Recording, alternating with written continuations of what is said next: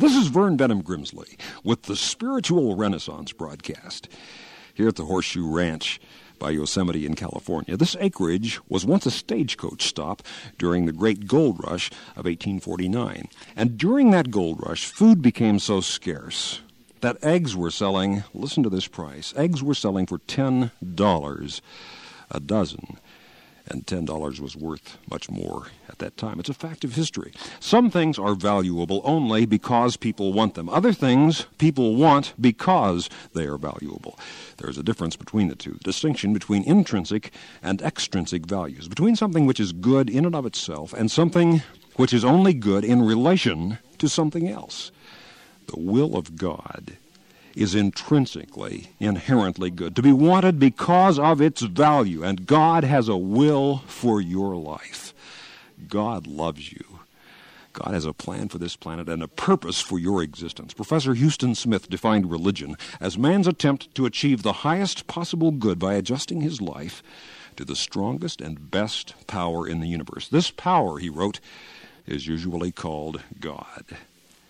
But think one step beyond the statement that by religion man adjusts his life to God, as Professor Huston Smith said it. But God also, in a sense, adjusts himself to you. Not only does God beckon you to come to him, God also comes to you. God has given a divine spark, a fragment of infinity, of God's very being, to indwell your mind, to lead and guide your life. It is written, The kingdom of God is within you. The way some religious people try to avoid doing anything evil is by the philosophy that they're going to avoid doing anything at all, anything whatever. But Jesus of Nazareth was a man of action.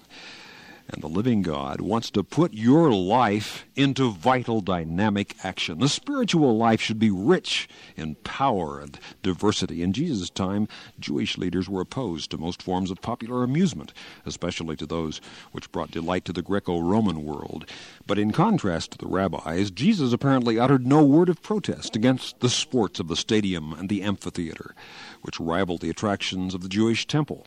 The Apostle Paul's many references to athletics are richly suggestive and indicate that one of Jesus' greatest followers found in these sports much innocent delight. Everything which tended in a wholesome way to enlarge life and to develop personality also received his approval, even though it might have been condemned by the religious leaders of his time and his place. Jesus enjoyed life. He said, I've come that my joy might be in you and that your joy might be complete. He said, I've come that you might have life and have it more abundantly.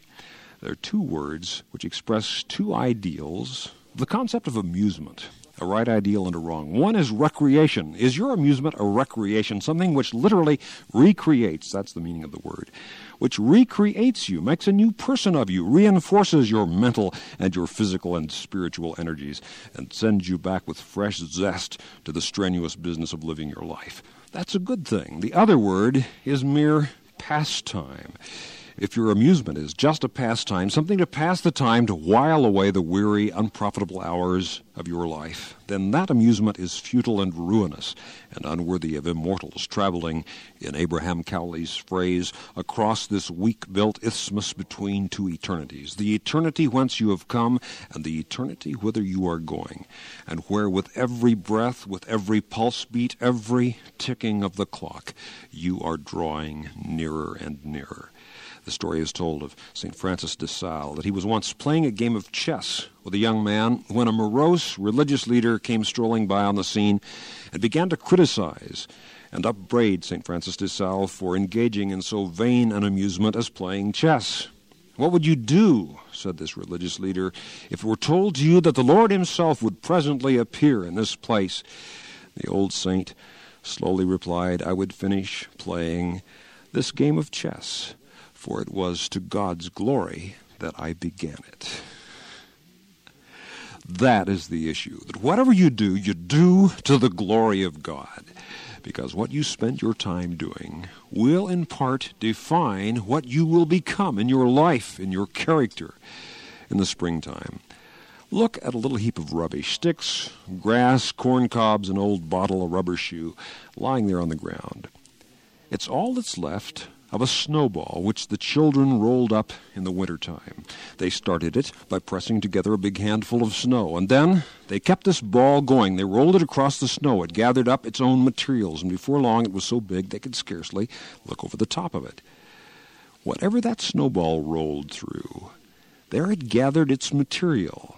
Part of it was snow, but much of it was this other rubbish how much of it was rubbish, the children didn't know at the time, of course, but the bright sunshine of springtime would lay bare everything which had gone into that winter snowball.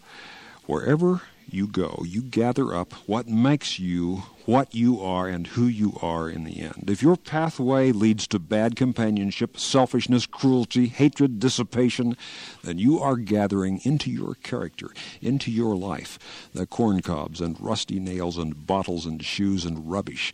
You are gathering things that reek with weakness and will bring you shame in your life. What is it that you're making of your life? The choice is yours, the decision is yours. Are you just collecting trash? Or are you gathering into yourself experiences replete with goodness and truth and beauty and love for God and love for others? Said Jesus, be you therefore perfect, even as your Father in heaven is perfect, and your life will touch other lives. There were four professors once discussing the merits of the various different translations which have been made of the Bible. One of these professors said he liked the King James Version best because of its stately, beautiful English. Another said he liked the Revised Version of 1881 best because of its literal and accurate translation of the original Hebrew and Greek texts. The third, James Moffatt's translation for its up to date vocabulary and a fourth just sat there at the table silent. When at last he was asked to express his opinion, he replied, I liked my mother's translation of the Scriptures the very best. The other professors registered some surprise. I didn't know your mother translated the Bible. One of them said, Yes, came the reply. She translated it into her life every day she lived, and it was the most convincing translation which I ever saw. Spiritual truth is not just some abstract theory. It's something you can not only think about, it's something you can live out in your life day by day. Said Jesus, live fearlessly, live in faith. Some people worry about everything that happens everywhere in the world.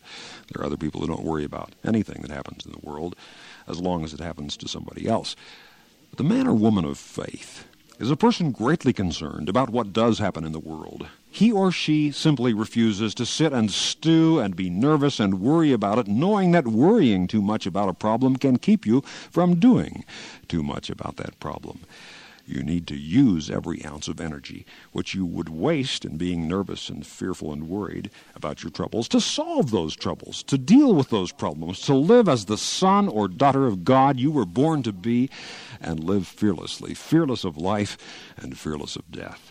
There is dawning upon this planet a spiritual renaissance. But how can this spiritual renaissance change the world? Well, think for a moment. How could a spiritual awakening transform this planet?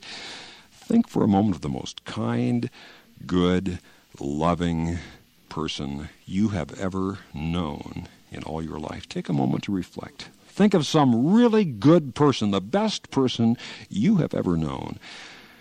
And then take a moment more to imagine what it would be like if every person upon this planet, if everybody were like that. If everybody were like that best person, most loving, cheerful, joyous, compassionate, forgiving, merciful, helpful, good person you have ever known. If everybody were like that, imagine how different the world would be if everybody on the planet loved and thought and behaved and acted and reacted like the best people you have ever known in your life. That's what a spiritual renaissance would be like. Every aspect of this world would be transformed. And that is how the spiritual renaissance is going to transform this world, beginning here and now, if you will have it so, beginning with you, if you will give your life to the God who gave you your life originally. A man or woman ought to live his or her life not merely as he or she pleases, but as he or she pleases God. That is the supreme decision to do the will of God, to want to be what God wants you to be. And remember, God is omnipotent. That means God is all powerful. That means with God, nothing, absolutely nothing is impossible. God can do anything. ponder that. God can do anything. God can do anything at all in this universe. God can also do anything at all in your life. God can do anything at all in your family. God can do anything, whatever, in your job. God can do anything in your future of your life if you will only have the faith if you will only have the faith. Said Jesus, have faith in God. Things need not remain as they are, and you need not remain as you are, because God can do anything. With God, all things are possible. With God, nothing absolutely, nothing is impossible, and you are a son or daughter of God, and God has good things planned and purposed for you. I call you to give your life to God, not because giving your life to God will give you peace and power and purpose in living, although all of these things will result peace and power and purpose and joy in your life, these will result. But that's not why I call you to give your life to God. I call you to give your life to God this moment, listening somewhere on this planet, wherever you are listening to this broadcast, to give your life to God because God is God. Because God intrinsically, inherently is worthwhile, is the infinite reality, the source of all values, greatly to be worshiped, greatly to be praised, even if there were nothing whatever in it for you. It is written, You shall worship the Lord your God, and him only shall you serve. That will get you out of yourself, out of this endless self analysis, this repetitious redundant remorse of looking back over all the things you've done wrongly or things you haven't done that you wish you had done in the past, whatever it may be, which beleaguers and bedevils you, realize that this moment, right here and now, is a fresh start, a new start for your life. That you may be reborn spiritually. That's what Renaissance means. A spiritual Renaissance is renaissance, rebirth rebirth in your soul, your heart, your sense of joy and meaning and purpose. Everything will become new because you yourself will become new on the inside. Be you not conformed to this world, it is written, but be you transformed by the renewing of your mind. And if you will, that may begin for you right here, right now, this very moment. And then write to us, will you, at the Spiritual Renaissance Institute, Box 3080, Oakhurst, California 93644. We have free literature on these things, on finding God, getting to know God, growing spiritually, the fatherhood of God, the brotherhood of man. What happens when you pray? What good does it do to pray? How do you pray? Write for all this. No cost, charge, or obligation when you write to us at Box 3080, Oakhurst, California 93644. For those of you listening in other countries around the world over our international satellite and shortwave network, let me spell that mailing address. That's Box 3080, Oakhurst, O A K H U R S T, California, C A L I F O R N I A 93644. 644, United States of America. This is a non sectarian, non profit program proclaiming the dawning spiritual renaissance, the fatherhood of God and the brotherhood of man, the worldwide family of God. And so for now, this is Vern Benham Grimsley saying, May God's will be done by you. Good day.